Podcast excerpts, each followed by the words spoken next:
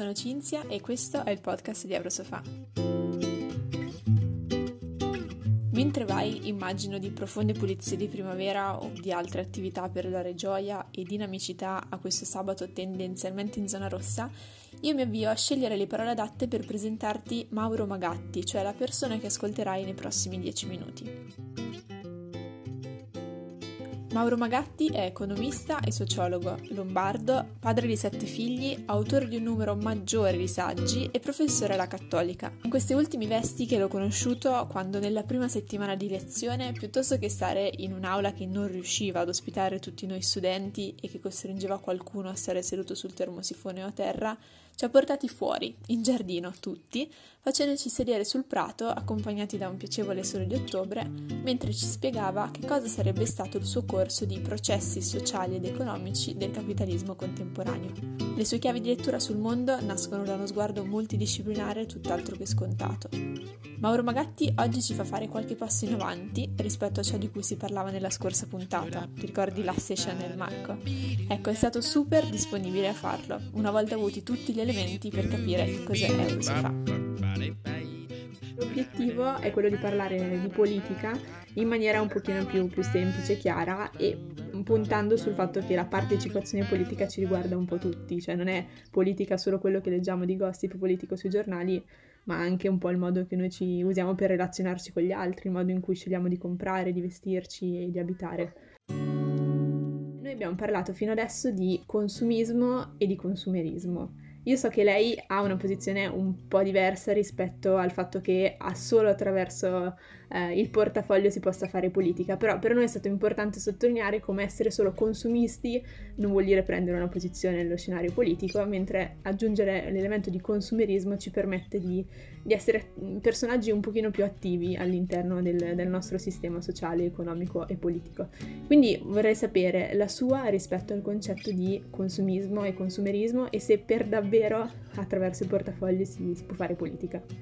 Sì, ogni volta che noi prendiamo una decisione eh, nella sfera pubblica, ad esempio quando andiamo in un negozio a comprare qualche cosa o facciamo un ordine su Amazon, eh, diamo un segnale di quello che pensiamo, di quello che vogliamo, di come vogliamo stare al mondo. Quindi non c'è dubbio che, eh, che il consumo sia un atto che ha un valore politico. Poi noi sappiamo che eh, le economie si trasformano eh, anche riflettendo i cambiamenti culturali. Eh, sta crescendo, per fortuna, anche se con grande ritardo, la consapevolezza eh, di forme di consumo che siano più attente a, mm-hmm. alle catene del valore, cioè al rispetto dei diritti umani eh, nella catena della produzione, piuttosto che eh, attenzione all'elemento della sostenibilità.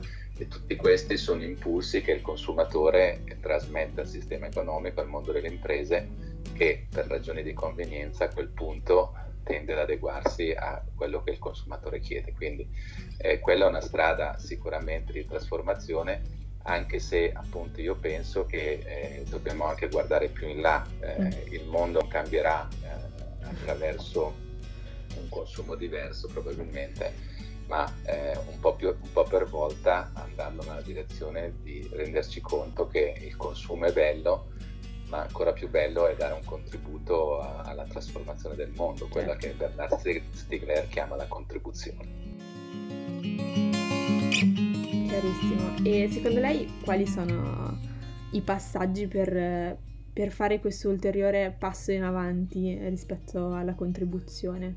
Siamo in questi giorni ricordando che un anno fa l'OMS ha dichiarato lo stato di emergenza pandemico a livello globale.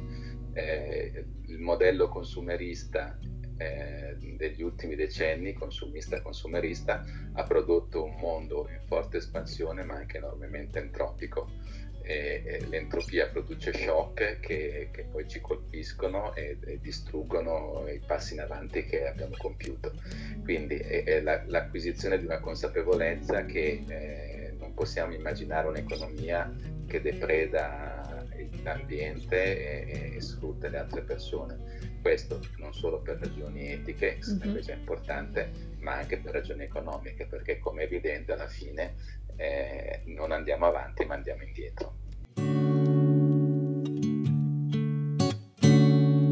Lei parla molto spesso di generatività sociale, e, è legato al tema della contribuzione. Sì, generatività è il modo con cui io eh, parlo di, di, contribuzione, Bernard Stiegler parlava appunto quest'idea e tutte e due si, si trovano eh, su questo immaginario, cioè che l'immaginario diciamo di Hannah Arendt. Noi siamo liberi eh, in quanto abbiamo la straordinaria capacità eh, di mettere al mondo qualche cosa di nuovo eh, e questo qualche cosa di nuovo poi riflette i valori e il modo di guardare la realtà. No?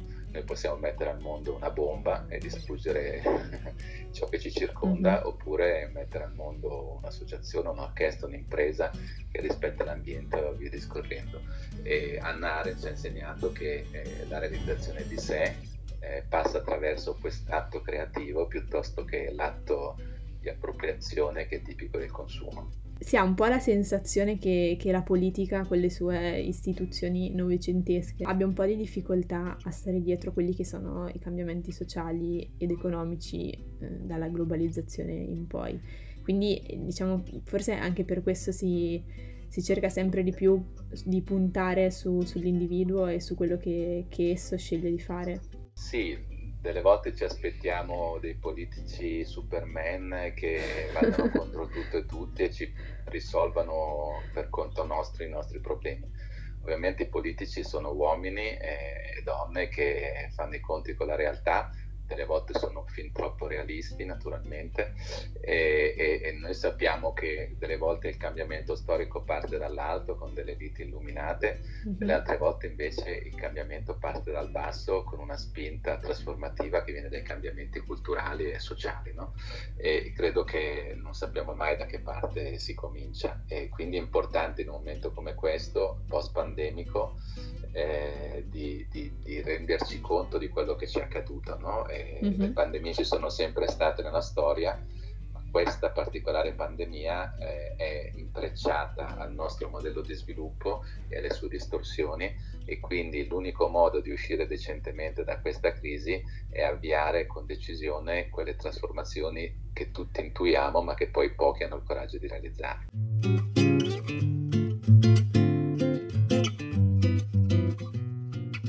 Secondo lei quali dovrebbero essere le, le entità eh, che formano, che istruiscono, che eh, modellano, che ispirano insomma, le persone a, a, un'azione più attiva verso la contribuzione? Cioè è la scuola che, che, che prepara le persone, i ragazzi o forse c'è qualcosa da cambiare? Ma questa domanda mi ricorda famoso dilemma tra l'uovo e la gallina. eh, eh, magari che... lei sa rispondere anche a quello.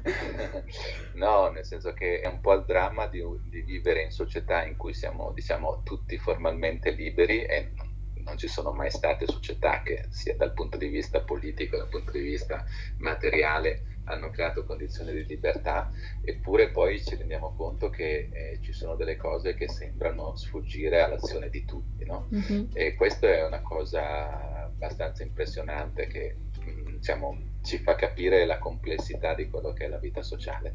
E, e quindi alla, alla, domanda, alla tua domanda, in, in un certo senso non c'è risposta, certo. come ho detto prima, delle volte dei gruppi dirigenti particolarmente illuminati riescono a fare dei passi in avanti impre- imprevisti.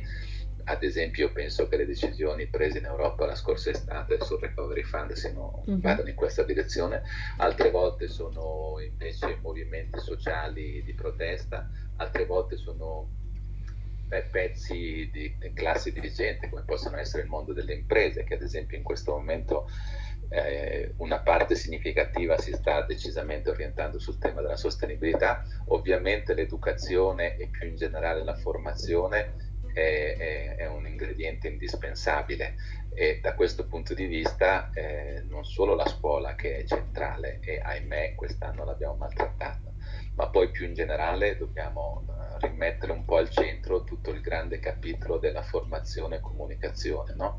mm-hmm. che, che, che, invece di essere un elemento che ci aiuta a condividere eh, delle prospettive sul mondo, sappiamo che eh, te, tende a lavorare nella direzione inversa, creando frammentazione, anzi spingendo anche verso comportamenti totalmente irrazionali. Insomma, mh, parlo a dei giovani, spero, eh, sì, ci sono sì, molti sì. problemi, ci sono molti problemi che la, la, mia generazione dei baby boomers lascia in eredità, quello che possiamo dirvi è che c'è bisogno di una, di una spinta generazionale nuova perché dopo il terzo shock globale eh, stiamo entrando veramente in un secolo nuovo. Bene, grazie. Allora noi ci, ci, ci proviamo con la consapevolezza che si possono fare piccoli passi in avanti.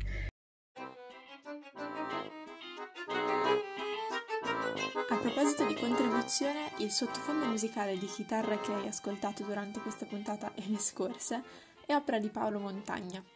E poi ti ricordo che se vuoi e se ne hai la possibilità, su Coffee, trovi il link sul profilo Instagram di Eurosofà, hai la possibilità di offrirmi un caffè simbolico come gesto di apprezzamento per ciò che hai appena ascoltato. Ci sentiamo alla prossima, ciao!